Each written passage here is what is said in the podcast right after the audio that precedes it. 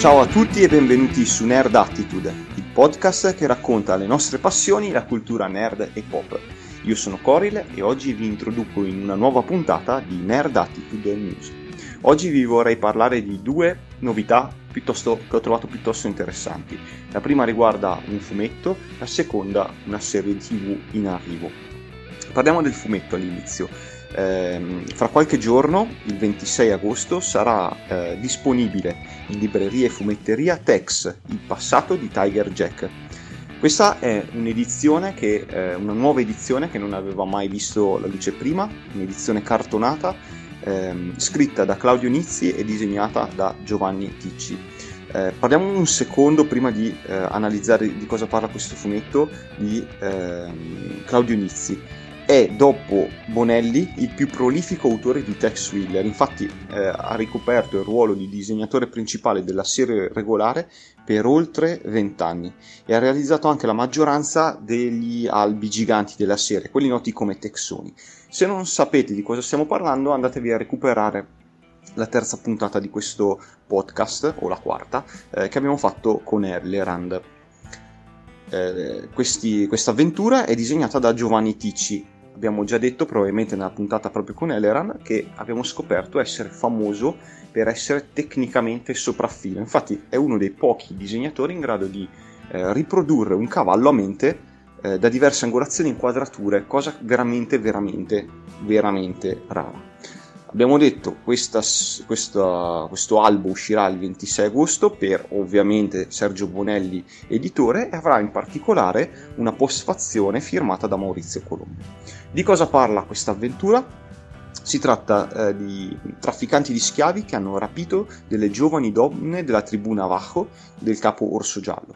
Una di loro è la promessa sposa di Tiger Jack. Quindi Tex racconta il suo primo incontro con il suo fratello indiano e la drammatica pista di sangue che mm, insieme li ha condotti nel cuore dei Monti eh, Sacramento a caccia dello spietato Don Liborio Torres. Eh, quante pagine ha quest'album? Avrà 352 pagine, quindi un album bello cicciotto vi dico già anche il prezzo, lo dovreste trovare in fumetteria a 25 euro. La seconda novità riguarda invece una serie TV, abbiamo detto. Infatti, presto su Disney Plus, fra un, paio di settimane, diciamo, forse qualcosa in più, ci sarà eh, Y, l'ultimo uomo. È una serie fantascientifica eh, originariamente scritta da Vaughan eh, per Vertigo una serie, sarà una serie tv, ma è stata innanzitutto un fumetto. Eh, chi è Vaughan è uno degli autori di X-Men, Capitan America, Batman, Superman, quindi uno che ne sa lungo, eh, lungo per quanto riguarda la scrittura di serie di successo. Ed è disegnata da Pia Guerra, eh, che ha lavorato per DC, eh, ha illustrato parecchi giochi di ruolo e eh, anche dei, dei giochi da tavolo di cosa parla, qual è la sinossi di, di questa serie tv. Ehm, un cataclisma ha sterminato nel giro di pochissimo tempo, pochi istanti, tutti i mammiferi di sesso maschile sulla Terra, tutti quelli dotati del cromosoma Y che dà il nome alla serie. Tutti a eccezione di un giovane, Yorick, nome che comincia tra l'altro con la Y, sarà un caso? Boh, non lo so, e di una scimmia, eh, un, un, cappuccino se ricordo bene, eh, che il ragazzo tiene con sé e che cerca di addestrare. Quindi, essendo l'unico depositario del cromosoma Y rimasto in vita, Yorick è l'ultimo uomo, l'ultimo maschio sulla Terra e l'ultima speranza di sopravvivenza dell'intera razza umana. Cosa fa questa serie? Cerca di esplorare in un modo nuovo l'idea di ultimo uomo sulla Terra, analizzando quindi un personaggio che mh, mm, è alle prese con una società che è nel caos e impara ad adattarsi a questa società che non vede una via d'uscita, non vede una speranza eh, e quindi eh, è un punto di vista piuttosto originale. Tra i temi trattati, cercando anche in questo caso un punto di vista eh, sempre particolare. Abbiamo l'etica, la clonazione, il rapporto uomo-donna, eh, parlerà anche di religione e di guerra. Gli attori non sono attori da poco, infatti abbiamo eh, Ben Schnetzer che sarà il protagonista, eh, probabilmente potreste ricordarvelo come uno dei, degli attori che hanno partecipato a Storia di una ladra di libri, film piuttosto interessante, e eh, Diane Lane, candidata a Oscar, Golden Globe, nome straconosciuto, quindi ehm, Disney Plus, Disney non ha, eh, non ha battuto a spese per la realizzazione di quest'opera, speriamo che eh, sia un, un, prodotto confezionato per bene eh, nonostante questi tempi in cui eh, è difficile, è difficile girare. Ma io vi ringrazio per avermi seguito e lascio la parola al Franzo. Grazie mille Coril e benvenuto popolo nerd ai miei 5 minuti di news. Sì, 5 minuti davvero interessanti dove vi sgancerò addosso tre bombe stratosferiche, o almeno sono così dal mio punto di vista e spero che lo siano anche per voi. Ma partiamo subito con la prima.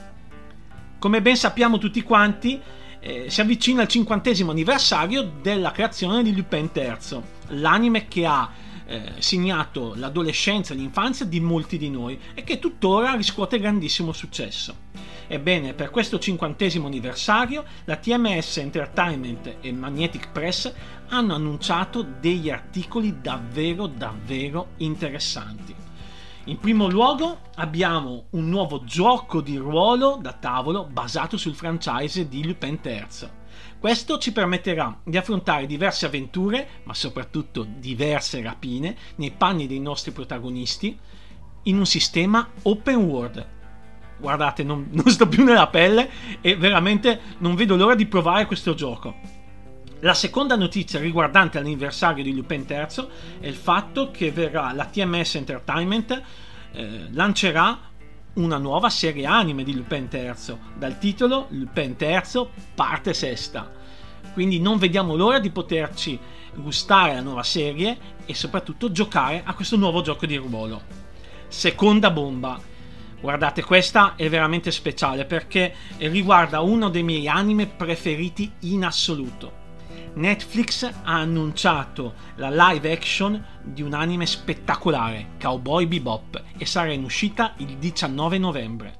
Quando ho letto la notizia ero un po' eh, sospettoso e un, avevo un po' paura perché mh, mm, rappresentare i nostri beniamini eh, degli anime in live action è sempre molto difficile. Però io ho visto le foto dei protagonisti e ragazzi veramente posso dirvi che assomigliano abbastanza ai protagonisti dell'anime.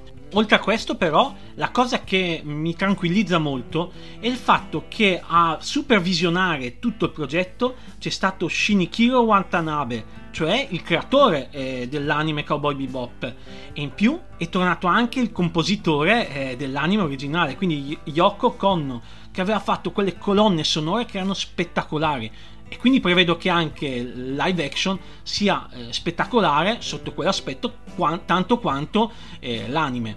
Ma chi sono i protagonisti, gli attori che interpreteranno i nostri eroi? Avremo John Chu nei panni di Spike, eh, Mustafa Shakir nei panni di Jet e Daniela Pinedda nella affascinante Valentine o Valentine. Vedremo come verrò corretto a riguardo. in più nel ruolo di Vicious, il, ehm, il rivale di Spike, avremo Alex Hassel. Non mancherà un altro protagonista che dalle foto che Netflix ha pubblicato si può vedere ed è il cagnolino Ain. L'unico membro della squadra che manca è Ed Lacker eh, della squadra, che per il momento ancora eh, non è stato presentato. Speriamo che ci sia perché secondo me è un ruolo fondamentale eh, nel, nella struttura della squadra, sia a livello comico ma anche narrativo.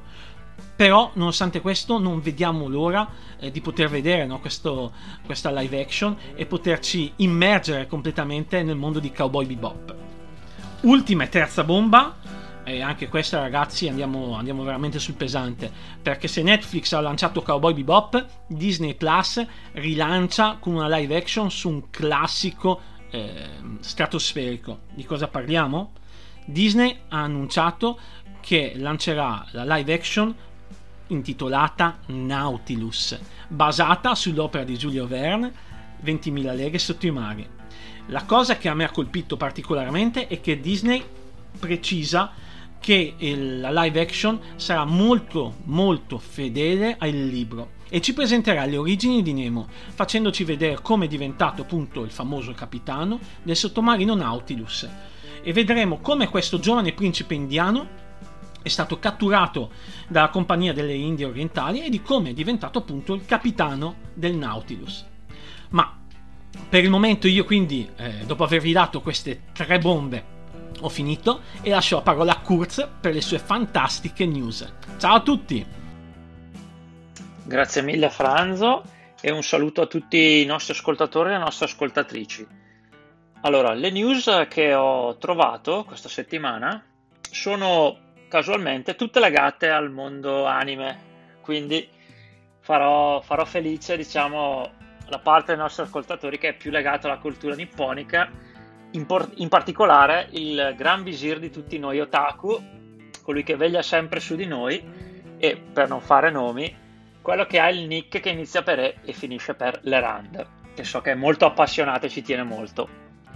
Allora, la prima notizia eh, riguarda l'unione di due marchi, eh, di un marchio particolarmente famoso, quello di Star Wars, con il mondo degli anime. Infatti, dal 22 settembre sarà disponibile su Disney Plus eh, Star Wars Visions, ovvero una serie di corti in cui diversi studi di animazione giapponesi diciamo, propongono quella che è un po' la loro versione del mondo di Star Wars. E in particolare saltano all'occhio lo studio Trigger, che è autore di eh, anime molto belli come Kill la Kill, uh, Little Witch Academia e il film Pro, Promar, con due eh, appunto corti che sono I Gemelli e Il Vecchio, e lo studio Production IG con il nono Jedi. Questo è famoso per la serie Ghost in the Shell Standalone Complex in due stagioni, molto bella, molto consigliata se non l'avete vista, e altre opere molto valide come Psycho Pass e così via. E che dire, sicuramente eh, è una cosa molto intrigante, visto che riporta alla mente l'altro grande progetto che c'era stato come serie di anime, ovvero quello degli Animatrix. E visto il risultato, secondo me, eccezionale raggiunto da quella precedente serie di corti, speriamo che questo Star Wars Visions possa replicarne la qualità. Comunque, esatto, dobbiamo aspettare fino al 22 settembre e eventualmente, ecco, chiediamo al grande burattinaio se mette in descrizione il trailer internazionale, eh, il link al trailer internazionale, così potete vedere e cominciare a dar da mangiare alla vostra scimmia se siete appassionati di anime.